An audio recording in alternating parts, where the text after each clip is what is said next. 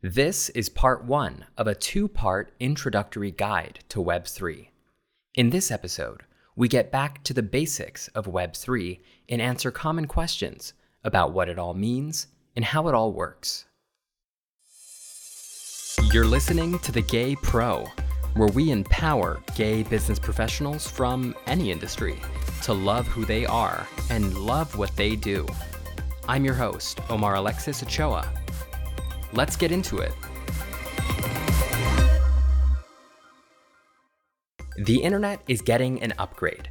Through the use of blockchain technology, online artists, builders, and creators are reimagining the different ways that we can connect, transact, and interact virtually. But between newly coined buzzwords and business models surrounding Web3, NFTs, and more, it's clear that the only way to successfully navigate this new digital world is by getting back to the basics. What is Web3 and how does it work? These are important questions every business and entrepreneur will soon need to answer, especially as they plan their approach to entering the space. Let's review these Web3 basics and learn how you can leverage these new digital tools. We can start with the big question What is Web3? I can almost guarantee that if you asked 10 different Web3 people this question, you would get 10 different answers. It's a tough one to answer, but here's my definition Web3 is an online ecosystem of digital assets, tools, and platforms built on a multitude of blockchains. As we dive into the specifics of Web3, the picture will become a lot more clear. But the biggest takeaway you should keep in mind is that Web3 isn't just one thing, it's a combination of things. Like the internet we use today, Web3 is simply an ecosystem of digital things such as social media, blogs, online stores, but now all based on a blockchain. But what makes Web3 so special? What is the benefit to reinventing the internet with blockchain technology? If it ain't broke, don't fix it. That's a fair sentiment, and people commonly refer to Web3 as a solution looking for a problem. But the entire point of Web3 that makes it a definitive upgrade to the internet we know today is digital ownership. Blockchain facilitates digital ownership.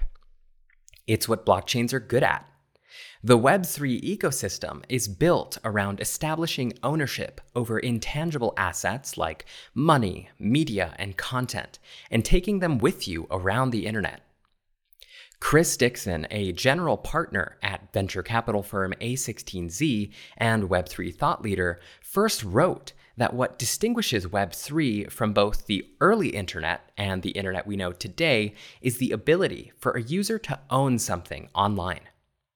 For that reason, Web3 is commonly referred to as the read, write, own generation of the internet, where our current ecosystem only allows us to read and write content online.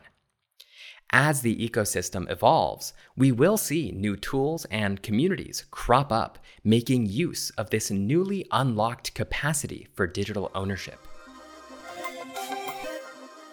What is the Web3 ecosystem made of? Within this ecosystem, I'd say there are three major components that make up what we refer to today as Web3. These are blockchain networks, digital tools, and online communities. Each component of this ecosystem directly impacts the other, where you wouldn't have certain online communities without first developing a particular digital tool that ultimately relies on an underlying blockchain. They're all related. Component number one blockchain networks are the foundation of Web3. You might already be familiar with blockchain networks. These are chains such as Bitcoin, Ethereum, or Solana. They make up the technical infrastructure of Web3 and enable everything we know as a blockchain or Web3 tool. You can think of a blockchain network almost being like a major data company such as Google or Amazon. Almost everything on the internet today is built using Google Cloud or Amazon Web Services. If these platforms disappeared, so would countless websites and apps. Similarly, blockchain networks are the underlying databases that everything in Web3 is built on top of.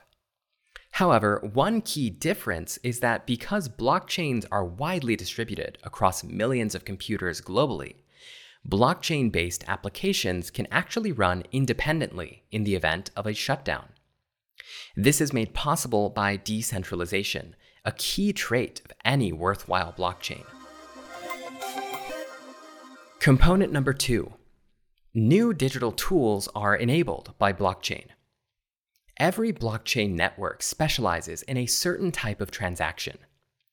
Some blockchains are better for financial transactions, while others are better for interacting with media and content. As a result, builders utilizing certain blockchains have started to create new sets of tools that help facilitate these workflows on a specific chain. Platforms like Ethereum are aiming to be the Swiss Army knife of Web3. It has an endless number of potential uses made possible by a Web3 tool known as the smart contract. Other platforms, such as Tether, seek to be stable, digital forms of money made possible by a unique type of cryptocurrency called a stablecoin. Each of these use cases are vastly different, and there is a lot of intersection between blockchains in terms of capabilities. However, what each platform ultimately becomes known for is largely up to the types of tools the community using a blockchain wind up creating, and how the chain's structure handles resulting transactions. For example, Ethereum, Tezos, and Polygon are three blockchains that use smart contracts.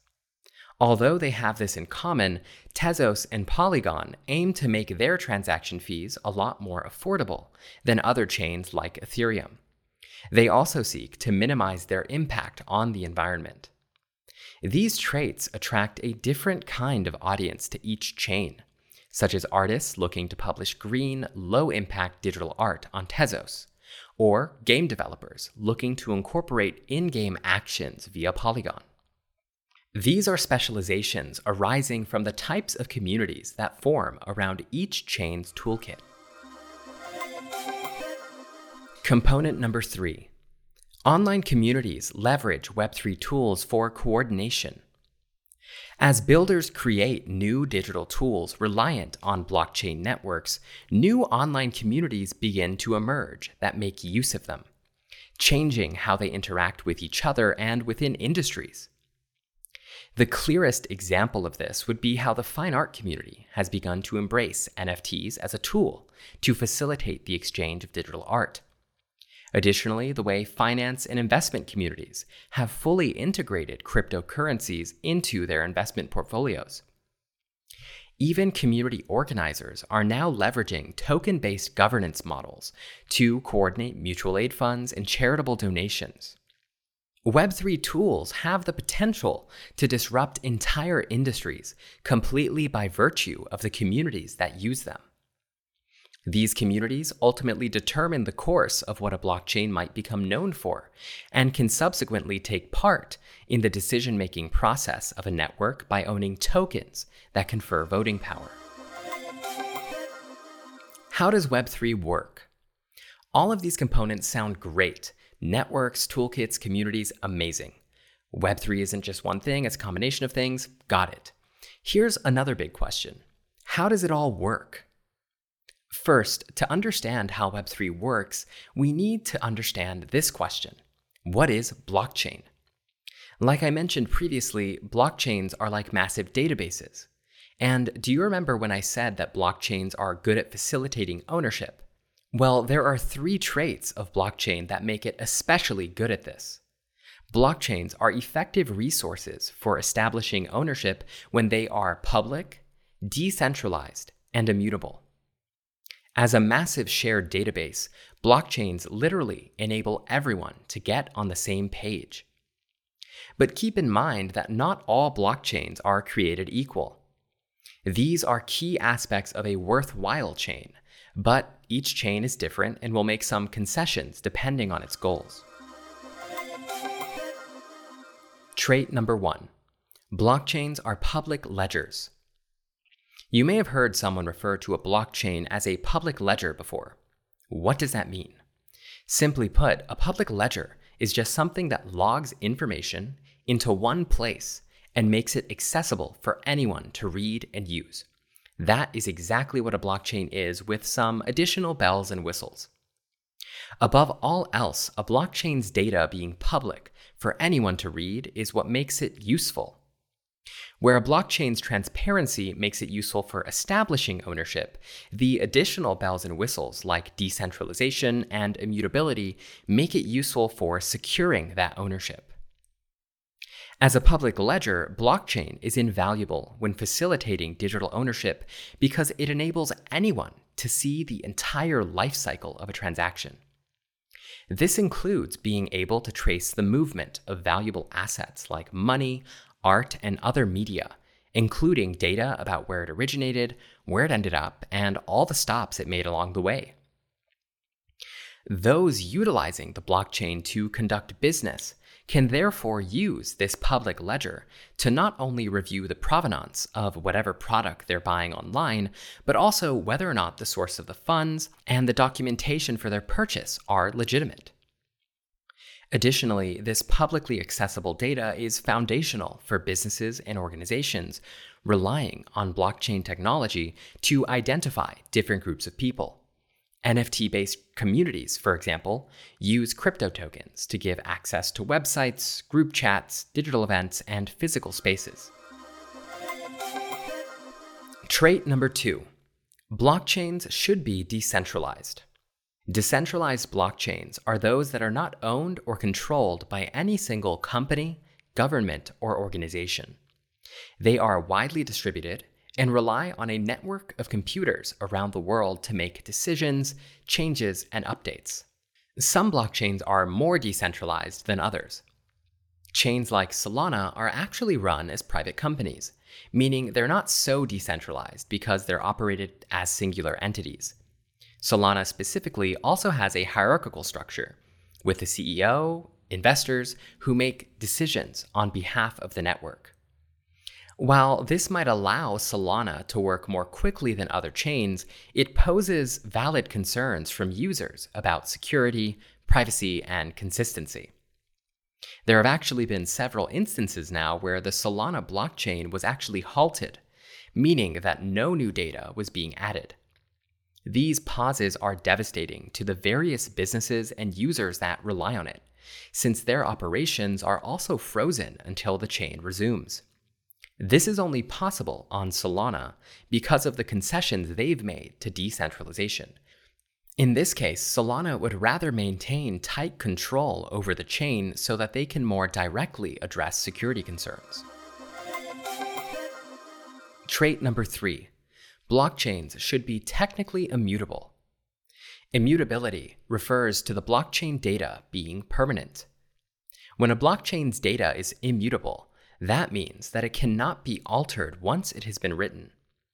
This is critical for a blockchain's adoption because it reflects how much confidence a user, business, or organization can have in the data as a source of truth.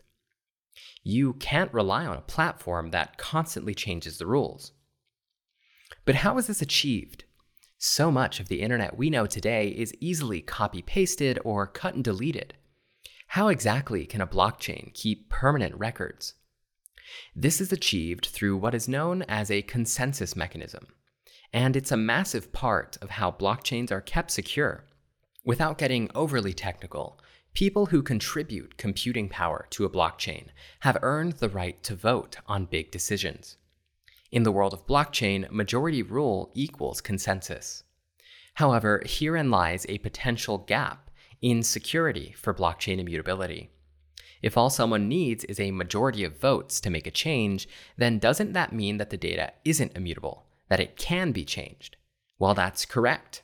While blockchain data is often considered to be permanent, having a 51% majority vote is one of the theoretical ways things could be undone. While this is extremely unlikely, it is still technically possible on many chains and is a direct result of how large the chain's network is. A smaller network can be more easily manipulated. Web3 is getting everyone on the same page. When a blockchain is public, decentralized, and immutable, it possesses three critical factors that make it an effective resource for establishing and securing digital ownership. In effect, this enables blockchain to serve as a single source of truth regarding who owns what and all of the history associated with a digital asset, getting everyone on the same page. This is otherwise known as digital provenance. Provenance is at the core of ownership. This is what record keeping is, both online and offline. And blockchains do this exceptionally well. However, no matter how many records on a blockchain or not that say you own this, it is ultimately a matter of trust that will confer ownership. Trust that the records are accurate, trust that everyone upholds their part of the deal, and trust that assets are legitimate. As blockchain becomes the new standard for ownership, the potential for exploiting and breaching trust in online transactions may be reduced, not only as a result of increased transparency via provenance, but also automated mechanisms for exchange via blockchain based tooling. This is the future of the internet. A new Web3 ecosystem using blockchain technology to facilitate digital ownership a future where these owned assets are also interoperable with the various networks, tools, and communities within the ecosystem. Ultimately made possible because of blockchain's public, decentralized, and immutable data. This was part one of my introductory guide to Web3. In part two, we will discuss specific, concrete examples of how businesses are using Web3 to achieve their goals.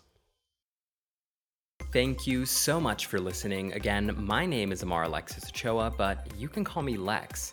Make sure to follow me on Twitter at OMRLXS and check out our website, thegaypro.com, for more queer content.